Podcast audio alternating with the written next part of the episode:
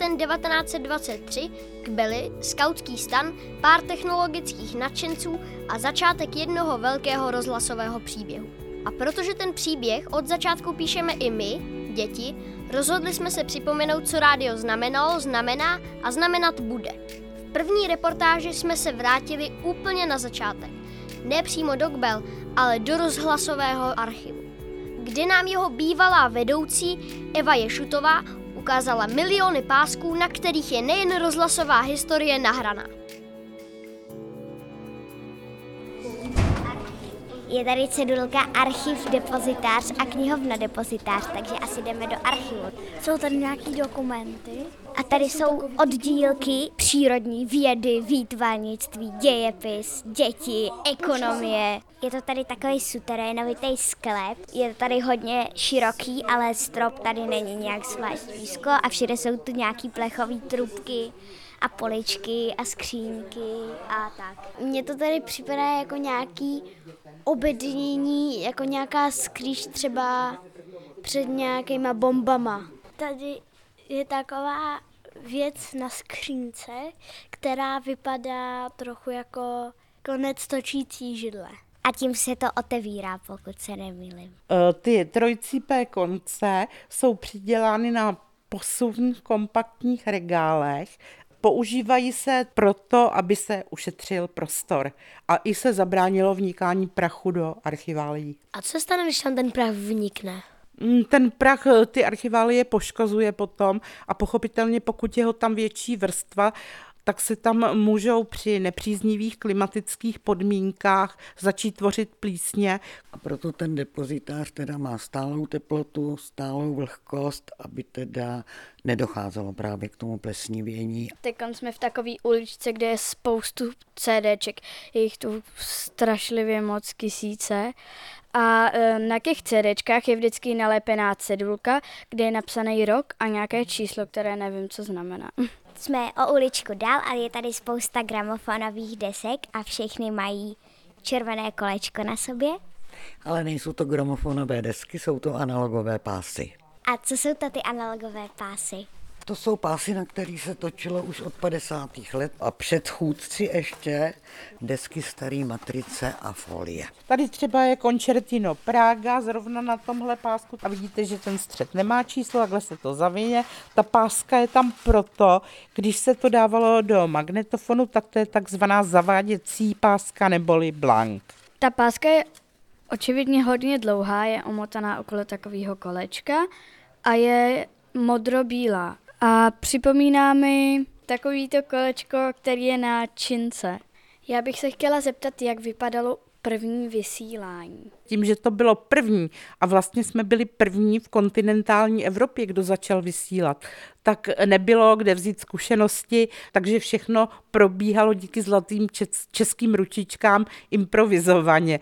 A z toho stanu se vysílalo živě, protože nebyly nosiče pro záznam zvuku, vysílala se nejen ten první den, ale i v dalších dnech převážně hudba, protože promluvené slovo tam moc prostoru nebylo. A pak eh, už o rok později to vysílání rozšiřovalo i o základy vlastně zpravodajství, kdy první hlasatel, pan Adolf Dobrovoln, si cestou do Gbel kupoval večerník a v tramvaji si zatrhával, co by mělo obyvatelstvo vědět. A jaký je tady jako nejstarší záznam? Ten nejstarší záznam je z roku 1885, ale to není rozhlasový záznam. Ten uh, byl přetočen z desky. A první oficiálně, oficiálně říkám, archivované dokumenty byly dva projevy prvního prezidenta Československé republiky Tomáše Garika Masaryka z roku 28. Uh, eh, jeden byl k desátému výročí eh, vzniku republiky a ten druhý byl k vám dětem. Při jaké události nebo v jakém roce měl rozhlas nejvíce posluchačů? Určitě teda ve 68. Potom při takových příležitostech, když byla třeba volba prezidenta a potom, když jsou nějaké katastrofy, tak to znamená povodně, když byly, tak jako v tom hodně rozhlas pomáhal. Můžu se zeptat, jak to zde probíhalo 21. srpna 1968? V noci se vysílala opakovaně zpráva, kterou četl hlasatel Vladimír Fischer o tom, že okupační vojska překročila hranice Československé republiky tehdy. A Tady v rozhlase to probíhalo tak, že přes noc přišli všichni do práce, i když nemuseli, a připravovali vysílání na další den. A někdy kolem půl deváté potom ty vysílače utichly, takže připravovali náhradní pracoviště, podobně jako v 45.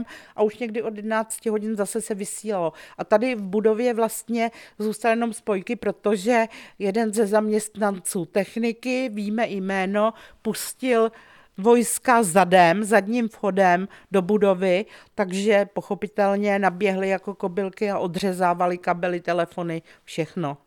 Jaké období bylo pro rozhlas nejnebezpečnější? Záleží na tom, eh, z jakého úhlu pohledu se na to budeme dívat. Pochopitelně eh, období okupace, a vlastně i ty počátky byly těžké, protože tím, že to financovali pouze tři soukromníci, tak rozhlas neměl peníze a už po necelých dvou letech mu hrozil finanční krach.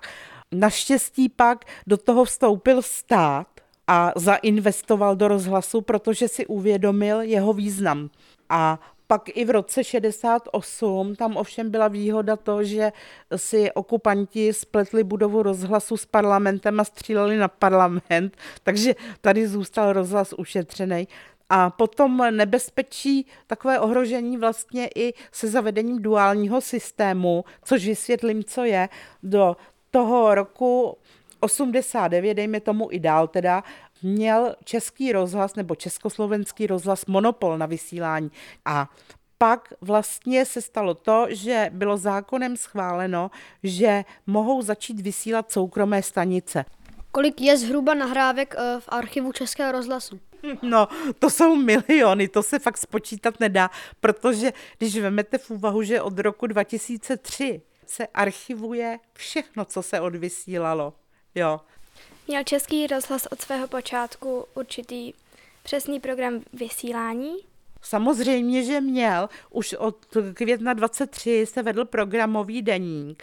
A vzhledem k tomu, že v prvních letech se vysílalo hlavně ve večerních hodinách, tak byl problém třeba se získáváním hudebníků, pěvců, herců, protože ty měli své povinnosti v divadlech nebo v koncertních síních takže musel delší dobu dopředu plánovat, pochopitelně. A muselo být někdy zastaveno vysílání třeba nouzově? Nouzově, no to bylo třeba v tom 68. nebo i v 45 ale eh, bylo to vždycky jenom na chvíli, protože, jak už jsem říkala, zlaté české ručičky si poradí se vším a navíc třeba v tom 45. zaměstnanci rozhlasu byli předvídaví, takže už měli eh, připravena ta náhradní pracoviště, ze kterých potom vysílali, ale nejdelší pauza byla asi dvouhodinová, jo. Jenom ještě, jsou tady někde i náhrávky třeba dětí z Dismanova souboru? No určitě eh, tady budou, nebudou ty nejstarší, pochopitelně. A třeba, nevím, jestli to víte, že po válce Dismančata podnikla dalekou cestu, že vystupovali v Anglii a v Holandsku a podobně. A z toho tady jsou úžasné dokumenty zachované. Nebo i třeba je tu něco k těm letním táborům, které se pořádaly Broučkovům vlastně jak vznikaly ty první pořady, jako je třeba teďka v roce 1961 vznikl Hajaja, eh, ještě předtím vznikl Meteor a jak to vlastně vznikalo? No, jak to vznikalo? To souvisí právě s tím, že tady byli chytří a schopní lidé, muselo to někoho napadnout. Takže přemýšleli, co třeba v tom vysílání chybí. To byli lidi, kteří rozhlas nebrali jenom jako zaměstnání razítko v občance, ale žili tím, byli tím posedlí. Takže vymýšleli, přemýšleli, co by se dalo zlepšit, co nového. A večerníček Hajaja vznikl tak, že všichni v redakci měli malé děti. A jsou třeba nějaké věci, co se tady nedochovaly nebo rozbily nebo tak něco? Samozřejmě těch věcí je obrovská spousta. Když si vemete, kolik hodin se odvysílalo, tak to by celá budova rozhlasu byla jenom archiv. Já jsem to kdysi počítala a já nevím, v těch 80. letech se archivovalo e, zhruba 4% produkce. Z toho povinně rozhlasové noviny, které trvaly 30 minut. Ale ne všichni byli vždycky pořádní a do archivu to odevzdávali, takže let kdy i takhle zmizely věci a pak když byly takové ty politické zvraty, tak pochopitelně se likvidovala spousta věcí, těch zvukových, co nebylo žádoucí, aby zůstalo zachováno. Kdybyste mohla něco v dějinách eh, rozhlasu změnit, co by to bylo? No to je ale otázka. Asi by to byla 50. léta, kde bych se snažila zabránit tomu, aby odešli ty zkušení rozhlasoví zaměstnanci, kteří vlastně ten rozhlas budovali od počátku a po komunistickém puči pak byli vyhozeni vlastně, protože tím ten rozhlas ztratil hrozně moc.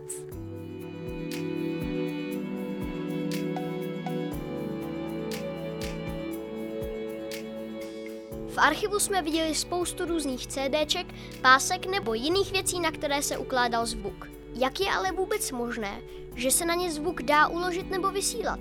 Vlastně jsme vůbec neviděli, jak rádio funguje. Proto jsme si k nám do rozhlasové galerie, kde jsou vystavené všemožné mikrofony a stará rádia, pozvali pana profesora Petra Pátu. Ten o tom, jak rádio funguje, přednáší, třeba i na fakultě elektrotechnické na ČVUT. Já bych se chtěl na začátek zeptat, jak vlastně funguje rádio. Rádio to je zvláštní médium, které využívá tzv. elektromagnetické vlnění. A já si nejsem jistý, jestli víte, co to je elektromagnetické vlnění. Asi úplně nevíme. Ono to je asi 150 let, kdy se přišlo na to, že existuje něco jako elektromagnetické vlnění, které se šíří okolo elektrického vedení, elektrického pole a to vlnění, to je v podstatě i světlo, které se šíří kolem nás. Když se díváte, tak to je taky elektromagnetické vlnění. Akorát, že to rádiové vlnění využívá vlny, které mají vlnovou délku, to znamená velikost těch vln třeba 10 metrů nebo metr. Vlnové délky světla jsou menší než zlomek vlasu. A když si vezmete třeba dva triangly, jeden triangl a druhý triangl, a do jednoho ťuknete, tak on se rozvoní. Je to pravda. A když dáte ten jeden blízko k němu, tak najednou z ničeho začne zvučet i ten, ten, který byl předtím potichu. A úplně na stejném principu funguje rádio. Akorát, že to vlnění tam není mechanické, ale je tam právě to vlnění elektromagnetické, kdy z vysílače nám letí vlny, které jsou naladěné nijak, a potom anténa vašeho rádia je přijme a převede právě na zvuk. A schválně si přijme to jak? Podle mě v tom rádiu něco rozvibruje, aby to znělo? Přesně tak, ale vy musíte vidět, jak moc máte rozvibrovat. Jako když mluvíte, tak můžete mluvit vysokým tónem, nízkým tónem a přenášíme to tam úplně nejjednodušším způsobem takovým, že vy vlastně měníte výchylku těch, těch vln, jakoby, a vy to přijmete na tom vašem přijímači, na tom vašem rádiu a převedete na, ten, na, to, na tu výchylku toho reproduktoru. Jak se zmluvené řeči stanou rádiové vlny? My, jsme si říká, používáme ty rádiové vlny, které nám se šíří vzduchem jako nosič té informace, toho rádia. Ale vy musíte nějakým způsobem těm vlnám říct, že tam někdo mluví a jestli mluví právě nahlas, anebo naopak potichu. A to uděláte tak, že ty vlny buď měníte jejich výšku, to znamená jejich výchylku, nebo mění frekvenci jednotlivých vln. To znamená, že když mluvíte třeba vyšším tónem, tak ty vlny jsou blíž u sebe a pak tak dále. Když byly ještě starý rádia, tak na nich bylo spoustu koleček a byly to obrovský bedny. Jak to, že už je dneska dokážeme dát třeba do auta a jsou hrozně malý? První rádia pracovaly tak, že měli anténu a uvnitř byl velice jednoduchý přijímač, který jenom vlastně převáděl ty, ty výchuku těch vln na, na tu vlastní vibraci. Jakoby. Potom přišly elektronky, která v sobě měly prvky, které eh, jsou založené na, vypadá to jako žárovka, vlastně první elektronky byly žárovky. A až před 50 lety se přišlo s, eh, s novými prvky v elektrotechnice. To jsou diody, transistory. A ty nám umožňují dělat věci, které byly původně velké, třeba 20 cm, najednou třeba jenom milimetrové nebo ještě menší. Jaký je rozdíl mezi analogovým a digitálním vysíláním? Úplně první rádiové vysílání si, e, bylo vysílání pomocí morzovky. Kdy se ještě nepřenášel hlas, ale přenášely se jenom impulzy, tečky, čárky, protože nic jiného jsme nebyli schopni rozpoznat. Pak se přenášel hlas a potom přišly rádia, které byly na krátkých vlnách, které už přijímají analogové, ale už poměrně sofistikovaným způsobem. A po mnoho letech si zjistilo, že přece jenom takováto rádia, když mají uh, slabý signál, tak začnou šumět, mají špatný příjem, tak se uh, řeklo, co kdybychom použili daleko lepší, teďka použil slovo zakódovat, ale spíš jako převést ten náš hlas do digitální podoby. Ale ne digitální podoby, to by nuly a jedničky, si představte, ale takže ta, ta vlna je převedená pomocí, pomocí symbolů, které jsou jako celá čísla. Já bych se chtěl zeptat, uh, občas, když nemáte úplně přesně naladěné to rádio, tak je slyšet takové bzučení. Jak se stane, že to najednou takhle zvláštně bzučí? My si musíme představit tak, to, že když na jedné straně vysíláme z rádia, nebo rádio vysílá, tak musí mít eh, přesně naladěný ten triangl, jakoby. A vy si v rádiu musíte pomocí těch knoflíků, musíte naladit ten váš triangl úplně stejně, aby se správně rozezvučil. A když je naladěný trošku jinak, má jiný tvar, tak dojde k tomu, že on ne, nehraje, nehraje čistě a začne hrát falešně. Kdybych si chtěl zařídit svoje vlastní rádio, stačí si jenom nakoupit techniku a najít si frekvenci, na který nikdo nevysílá? Teoreticky ano, ale nesmíš to udělat. Museli se ti, co vysílají rádio, domluvit se státem, kde mohou vysílat, takže stát to velice přísně reguluje a hlídá. Ale jakmile by si začal vysílat někde, kde nesmíš, tak velice rychle to někdo zjistí. A velice rychle za, za tebou někdo přijede a řekne, nevysílat, protože rušíš vysílání ostatní. Jak by vypadalo, kdybyste vysílal na stejné frekvenci jako nějaké jiné rádio? Záleželo bych, jakým způsobem bych tam eh, správně zabalil tu informaci o té mém hlase nebo té hudbě. Kdybych použil stejnou nebo podobnou, tak by uh, u klasického rádia analogového, tam byste slyšeli dvě stanice přes sebe. U rádia digitálního by se stalo to, že by váš digitální přijímač uměl ty stanice od sebe odlišit, protože nikdy ty dvě stanice nenapodobíte tak přesně, aby se překryly. Když jedu autem a projíždím tunelem, tak jak se stane, že ten signál vypadne, protože když jsem třeba doma, tak taky vlastně kolem mě jsou jako cihly a různé věci. Jak to, že to teda u mě doma projde, zatímco v tom tunelu ne. To je eh, výborný postřeh. Je to proto, že rádiové vlny, jak se šíří, tak mají, eh, jak jsem říkal, tu délku od metru třeba pro desítky metrů. Krátké vlny mají problém s tím šířením, protože velice rychle se vám tam zablokují. Když jste někde, třeba za velkým kopcem, který vám zastíní od toho vysílače ty rádiové vlny, tak to rádio neuslyšíte. To je přesně jako v tom tunelu. Ale jakmile máte okolo sebe třeba budovy, které vám mohou pomoct odrazit tu vlnu, taky můžete mít ten příjem právě od té odražené vlny. Tady ve vitríně vidíme krabičku, krabici, která je velká jako zhruba dva počítače na sobě. Má nahoře pásku a kolem toho jsou držáčky a čudlíky na natáčení. Jak se stalo, že dneska natáčíme na Edirol, který má vlastně jenom pár čudlíků a tu pásku už tam nevidíme. Tady ten záznam je na magnetofonovou pásku, kde se ten záznam dělal, dělal pomocí vlastně zápisu magnetickým polem. A proč je tak velký? Protože v tehdejší době, to jsou leta 60., jsme neuměli udělat elektroniku malou. Dnes už umíme udělat prvky opravdu hodně malinké, takže váš mobilní telefon má výkon větší, než jsou počítače, které byly které měli vaše rodiče jako první. A v čem je zásadní rozdíl, je v tom, že tady se natáčelo na magnetofonní pásek a moderní eh, záznamová zařízení už natáčí do pevné paměti. Ale zase na druhou stranu, mikrofony a reproduktory fungují již opravdu 100 let, no více než 100 let, pořád stejně. Tak eh, ta anténa právě slouží k tomu, aby ta vlna, která jde kolem, nám právě se dobře přijala do toho, té, do toho kovu a já jsem si potom mohl ten, ten elektrický signál stáhnout z toho kovu do toho vlastního přijímače. Takže bez antény to nejde.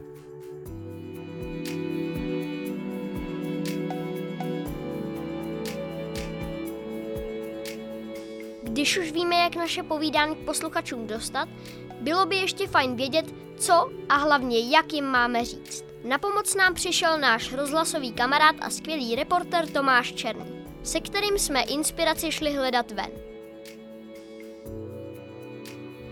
Já tady vidím sochu a jsou tady různé kytky. Modré, červené a potom i smíchané, růžovo-bílé.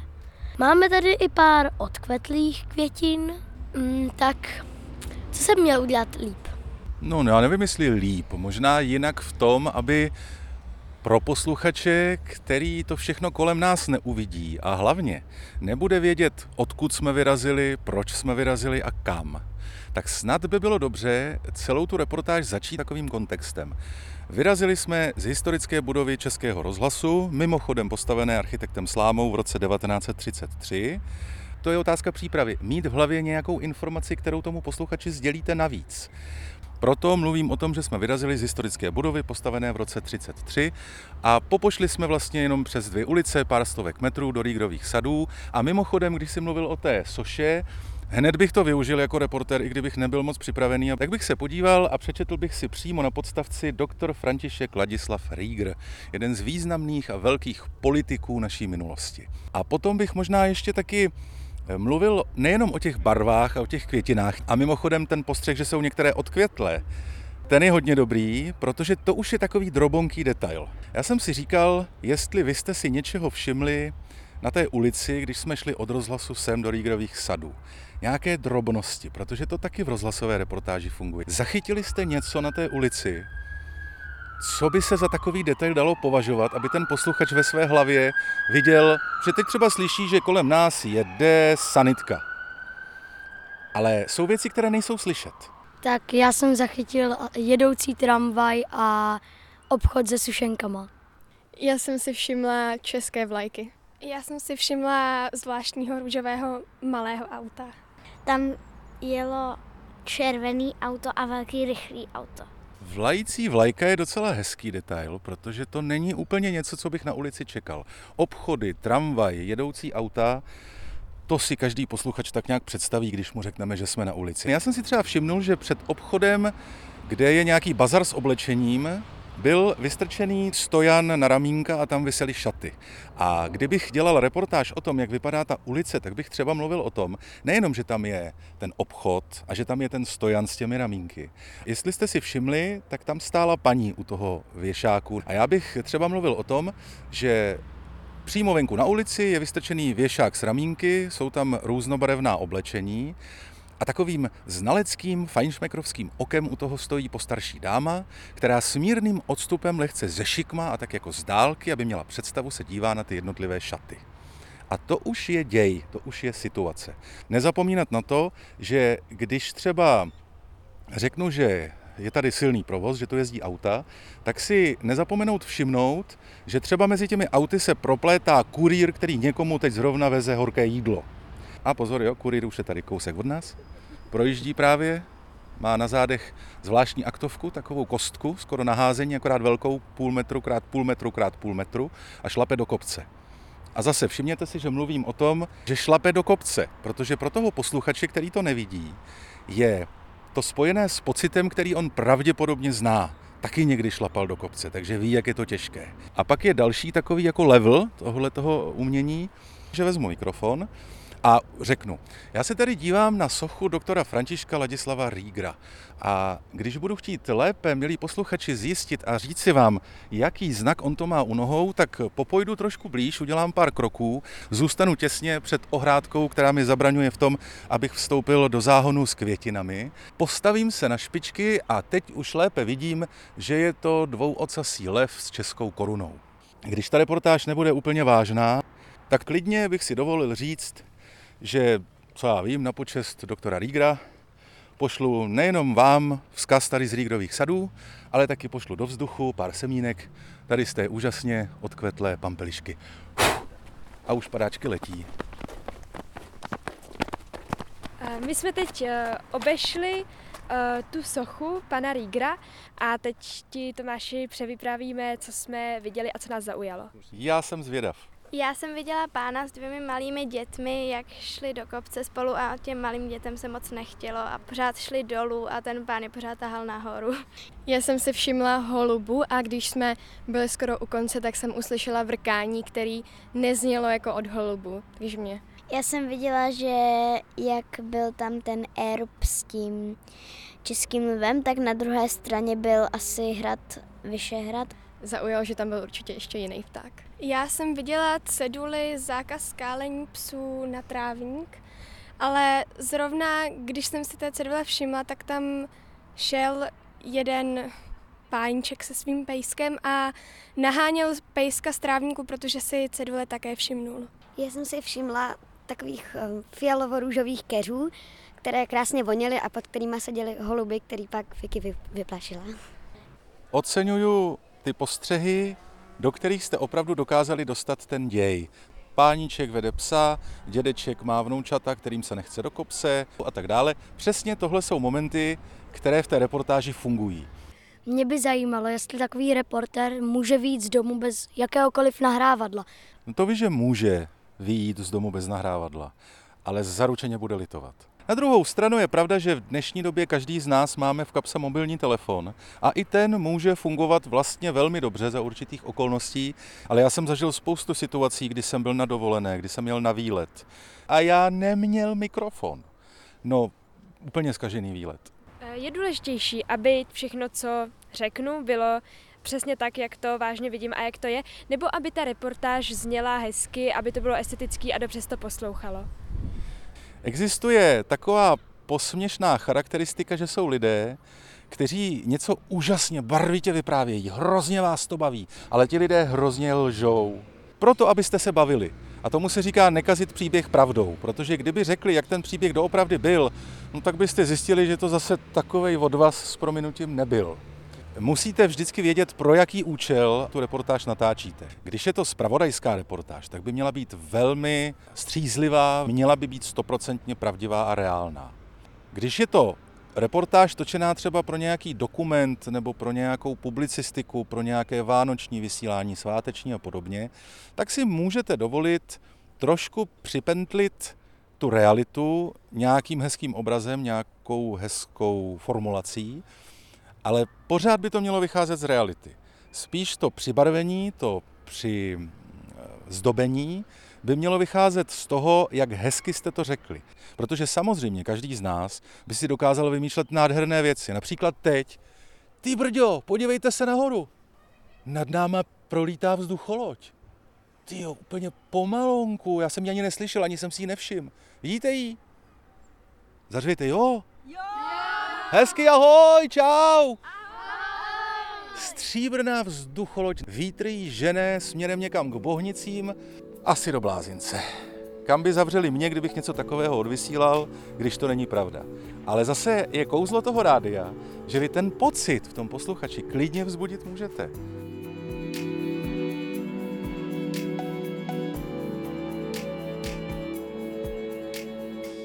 Jak Tomáš řekl, reportéři a tedy i rozhlas, musí být tam, kde se něco děje. A k tomu většinou dochází mimo studio. Jak se ale stane to, že s moderátorem redaktoři mluví, jako kdyby společně seděli ve studiu, ale ve skutečnosti jsou klidně i v jiné zemi nebo na fotbalovém stadionu? Odpověď jsme šli hledat zpátky do rozhlasu. Tentokrát ale do garáží. Tam totiž parkují hodně důležité věci. No tak my jsme teď v garážích Českého rozhlasu a je tady spousta aut. Ty úplně velký vypadají jako kamiony, ty střední vypadají uh, jako karavany a ty úplně malý vypadají jako menší dodávky. A tam třeba jsou schůdky do těch aut. No tak nejdřív se jdeme podívat tady do rozhlasáckého karavanu. Tak je tady spousta čudlátek a dva displeje a reproduktory a pak ještě spousta páček. Na co je tady tolik těch obrazovek? No třeba když máme pauzu, tak můžeme koukat na, na pohádky. Ne, tam si vlastně můžeš třeba zapnout, když děláš nějaký koncert a nejsiš, nevidíš na to pódium, tak sem dáš kameru, abys věděl, co se děje na tom pódiu. Máte moc hezké plecháčky nad tím monitorem. Děkujeme, to máme tady takhle. My máme všichni rádi kafe, víš, tak se tady děláme své dobrý kafíčka, každý máme svůj hrníček, aby jsme se poznali. Jak jsme popisovali, tak tenhle přenosový vůz vypadá jak karavan.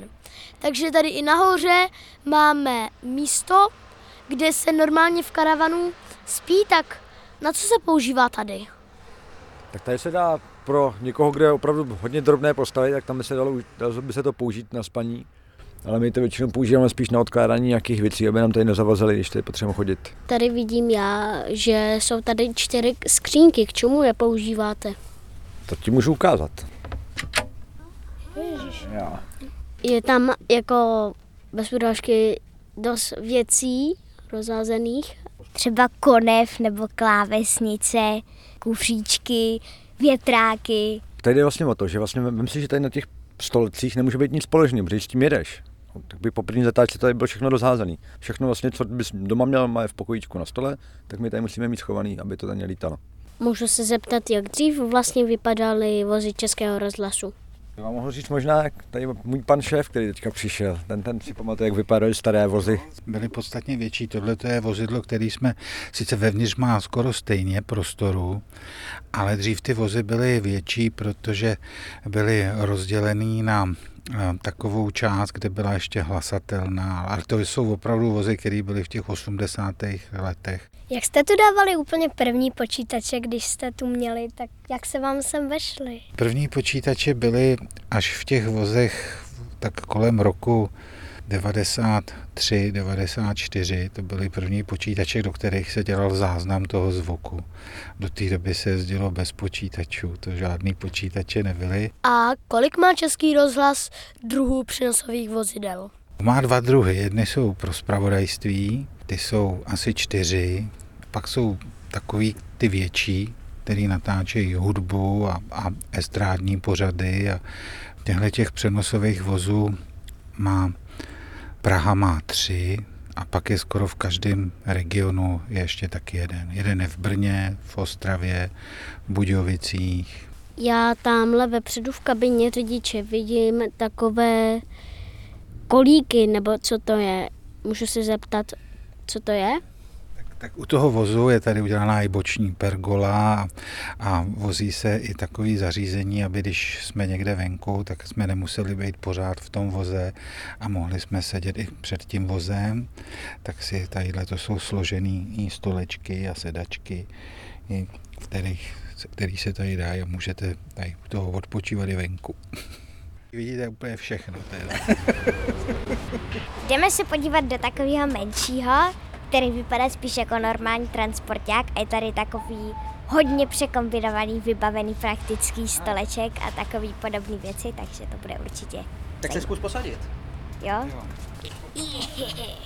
tak je tady stůl, který je vlastně postavený na šuplících a nějak elektrice a na něm je takový asi hodně zminimalizovaný uh, ovládací pult a pak jsou tam pověšený sluchátka nad ním a ten stolek to vypadá jako ve školní jídelně, akorát ve školní jídelně je trošku jiný.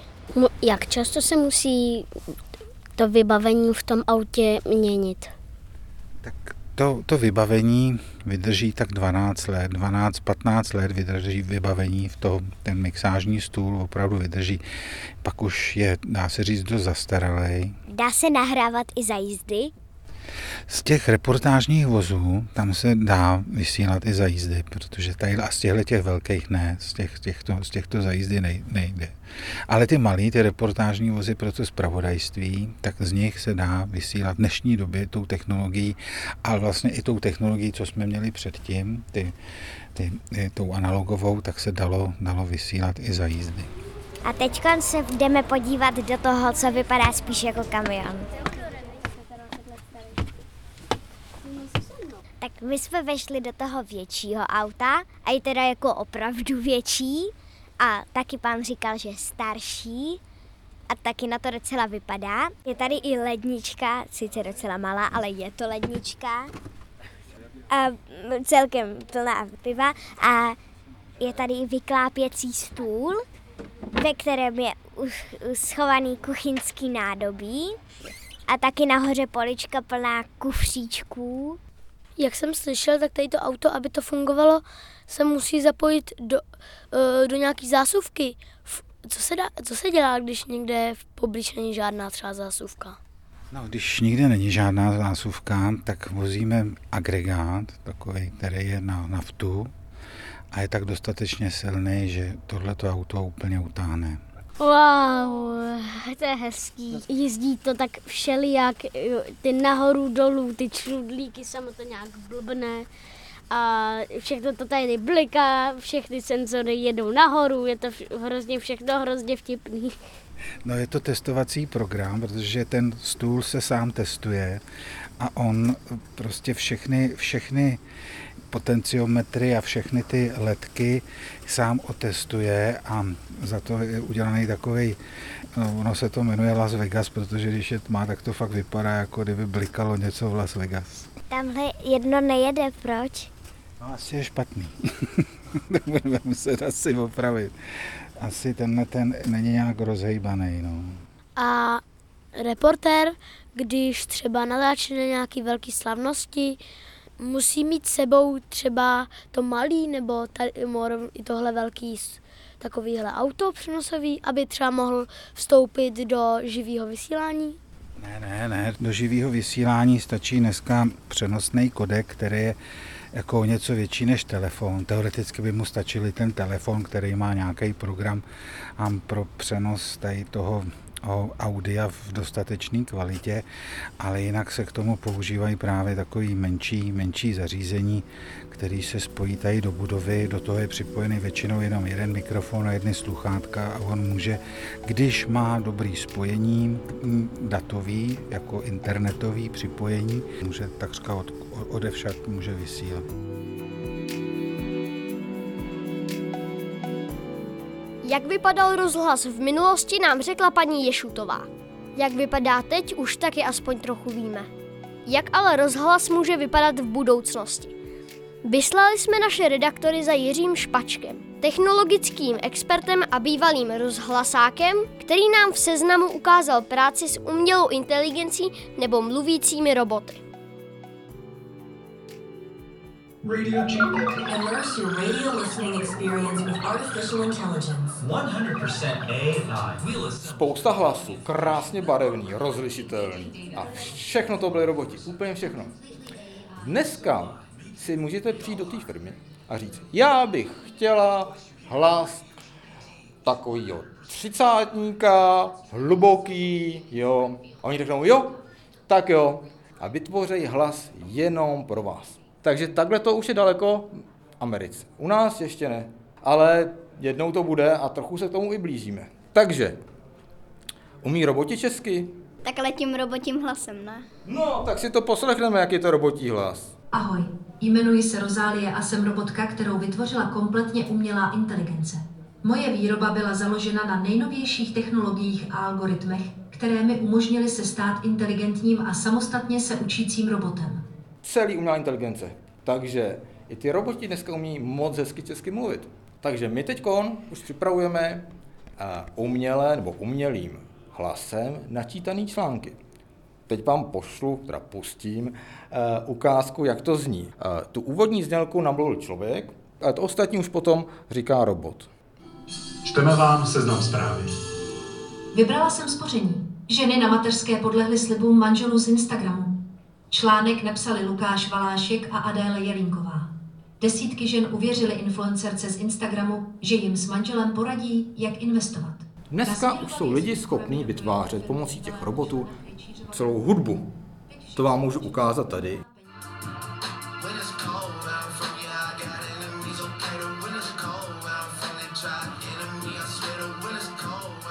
Nezní to vůbec jako špatně, ne, že bych to třeba jako poslouchal, ale je to poslouchatelný. To taky nezní špatně, mě to zní dobře tohle, až mě to překvapilo úplně, jo. Takže si myslíte, že se vlastně přesunou ty média, jako je třeba rozhlas a televize, do budoucna třeba do pěti let třeba jenom na internet? Tak eh, budoucnost eh, tady těch vlastně dneska už klasických médií je na jednu stranu nejasná, na druhou stranu jasná. Nejasná v tom, že opravdu nevíme, co to bude za třeba 20-30 let, ale příštích 5, 10, 15 let žádná televize v podstatě nezmizí. Pořád si budete doma moc naladit televizi, rozhlas, dokud to lidi budou chtít poslouchat a, a budou chtít taky platit za to. To prostě zůstane. Rádio bude pořád. Akorát, že navíc bude ještě na internetu, budou rádia, které budou přímo na míru pro vás. Jo? Třeba já si řeknu, a já bych chtěl mít rádio, kde budou hrát prostě nějaký jako takový hardcore punk a občas mi tam pustí zprávy a ten robot řekne, jo, jasně, tak já ti připravím rádio. Takže do určitý míry to znamená zánik těch klasických rádií, ale to neznamená, že zaniknou úplně. Jde o to, že ten svět bude prostě bohatší. A tím pádem umělá inteligence by se mohla využít i v různých dalších věcích. Přijde mi, že hodně prací by nebylo potřeba. Určitě se stane to, že některé profese, že jako ubude počet lidí, kteří to budou dělat, tak já to řeknu. Třeba se zjistí, že noční vysílání krásně eh, zaplní robot. Ale eh, jako nahradit opravdu živého člověka ve vysílání nebude tak úplně jednoduchý. Ale ono to bude postupně všude. Ono postupně někteří lékaři budou nahrazováni eh, robotem, i učitelé. A co se týká rádia, tam spíš to vidím tak, že dojde k takovému zúžení, že někteří lidé prostě přestanou dělat toto živé rádio a začnou se věnovat přípravám tady toho takzvaně syntetického rádia.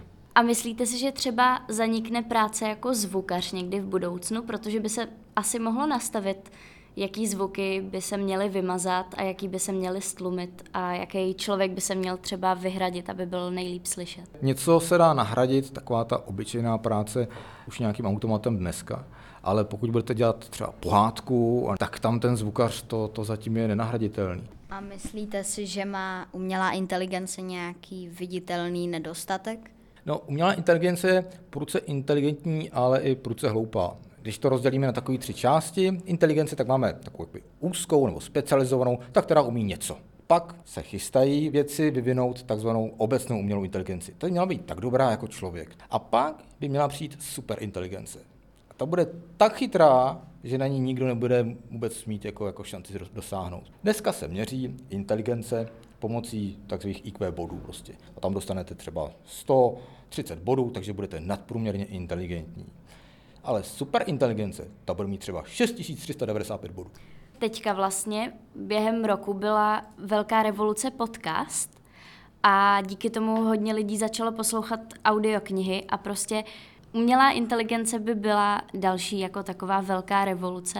Umělá inteligence už je trošku revoluce, ale ono to přijde teprve s tím, co nás čeká. To, co tady vidíme, jsou skvělé hračky, které se už dají i nějak využít. Třeba existuje služba, která se jmenuje Podcastl. Já nejsem zrovna ideální jako speaker do rádia. Co si budem nalhávat? Já, když bych chtěl udělat nějaký pořádný pořád, tak bych si musel někoho najmout. To dneska není vůbec potřeba, protože můžete jít na tu službu, tam si dáte scénář a vyladíte, jak má ten člověk mluvit a tak dál a najednou máte hotový podcast. Když budou roboti místo moderátorů, budou schopni přenést i emoce, tady už jsme to možná slyšeli, takže asi ano. No právě jsme si dřív říkali, to bude nejtěžší. Emoce, umění, to ty roboti vůbec nezvládnou. No, a ono to vypadá, že to je to nejjednodušší. Protože tohle to zvládnou levou zadní, ale vyměnit žárovku, tak to ne. V rozhlase, jestli tam třeba do budoucnosti někdy ještě budou pracovat lidi, tak jako jaká práce prostě bude potřeba, aby dělal člověk? Já myslím, že vš- skoro všechno zůstane zachované. Všechny ty profese do nějaké míry budou zachovány. Akorát, že jich nebude 50 zvukařů, ale třeba jenom prostě 10. Já jsem si zrovna dneska četl na seznamu, že už je umělá inteligence skoro chytřejší než my, tak jestli by nás potom třeba nemohla spíš nějak ovládat ona nás? Pokud máte přístup na Netflix, tak se podívejte na animovaný film, který je o jogurtu, který byl tak chytrý, a již začal řídit celý stát a lidi se tam měli tak dobře, že nechtěli, aby ten stát řídil už někdo jiný. Ale ten jogurt se rozhodl, že už to tady nebaví a zemi opustila. Všichni z toho byli nešťastní. Takže eh, třeba to takhle bude. A je možný opravdu, že časem, časem se roboti budou podílet i na tom řízení naší společnosti, našeho státu, protože to bude lepší. Jenom si musíme pohlídat to, aby jsme tam my jako lidi zůstali zachováni a aby jsme měli ještě nějaký smysl na tom světě. No. Takže mohlo by se stát, že to bude podobný jako s golemem. Někdo ho ovládá, potom golem se vymkne kontrole. No přesně tak, toho se bojí někteří věci. A před nedávnem se psali takový dopis, kde žádali o to, aby se umělá inteligence lépe kontrolovala předtím, než se vypustí ven do světa, protože neví, co to udělá. Ale vzhledem k tomu, že eh, k tomu má přístup tolik lidí a je to už tak všeobecně známý, tak to je podle mě ta nejlepší obrana tomu zatím, než, to, než dělat nějaký zákazy. Tím, že každý má přístup k tomu si s tím hrát a zkoušet to a naučit se s tím zacházet, tak eh, se tím se naučí i sám, jak se nejlíp jako bránit. Ještě k tomu rozhlasu na GBT právě jsem se ptal umělé inteligence, jak, jak by se mohla využívat právě v rozhlase. Tak mi říkala, že by hlavně pozorovala, co ty lidi poslouchají, ale jestli by to těm lidem nemohlo vadit. No, samozřejmě, že nikdo z nás není rád odposloucháván nebo kontrolován. Na druhou stranu, my sami dáváme o sobě do světa takových informací, že už mezi tím není velký rozdíl. Pokud by bylo živé vysílání nahrazeno jenom podcasty, nepřijdeme o tu krásu toho sdíleného okamžiku? No, eh, jak se to vezme, protože eh, dneska máme sociální sítě, skrze který sdílíme společně s ostatními eh, to stejné třeba. Takže ano, že by se v jeden konkrétní okamžik všichni zasmáli, tak to určitě asi ubude, protože posluchači od klasického rádia pomalu odcházejí. To prostě je fakt. Ale k audiu lidé přichází.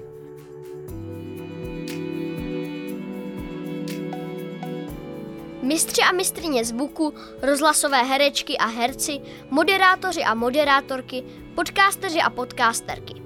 V rozhlase je spousta lidí, kteří by nám ještě hodiny mohli povídat, co všechno se v rádiu děje a co bychom o něm měli vědět. Do jednoho podcastu se nám to sice všechno nevejde, do knížky by ale mohlo. Proto se už na jedné takové pracuje. Za celou redakci Dismanova souboru se od mikrofonu loučí Jakub Král a nebojte se, i v dalším rozhlasovém století se budeme ptát na všechno, co nám není jasné. Tak já bych vám moc ráda poděkovala za celý tento rozhovor. Děkujeme moc. Nemáte za co a já doufám, že z vás budou věrní posluchači Českého rozhlasu. My moc děkujeme za rozhovor. Děkuji pánové za pozvání a za výborné otázky. Tomáš, my ti moc děkujeme, že jsi se nás udělal čas. Rádo se stalo a ať se vám dobře točí reportáže. Díky. Děkujeme moc za rozhovor, bylo to moc krásné. A děkujeme. Tak ať vás něco vede k tomu, že sem přijdete k nám pracovat. My hrozně moc děkujeme, že jste nám toho tolik řekl. No já děkuji, že jste přišli a doufám, že se ještě někdy uvidíme.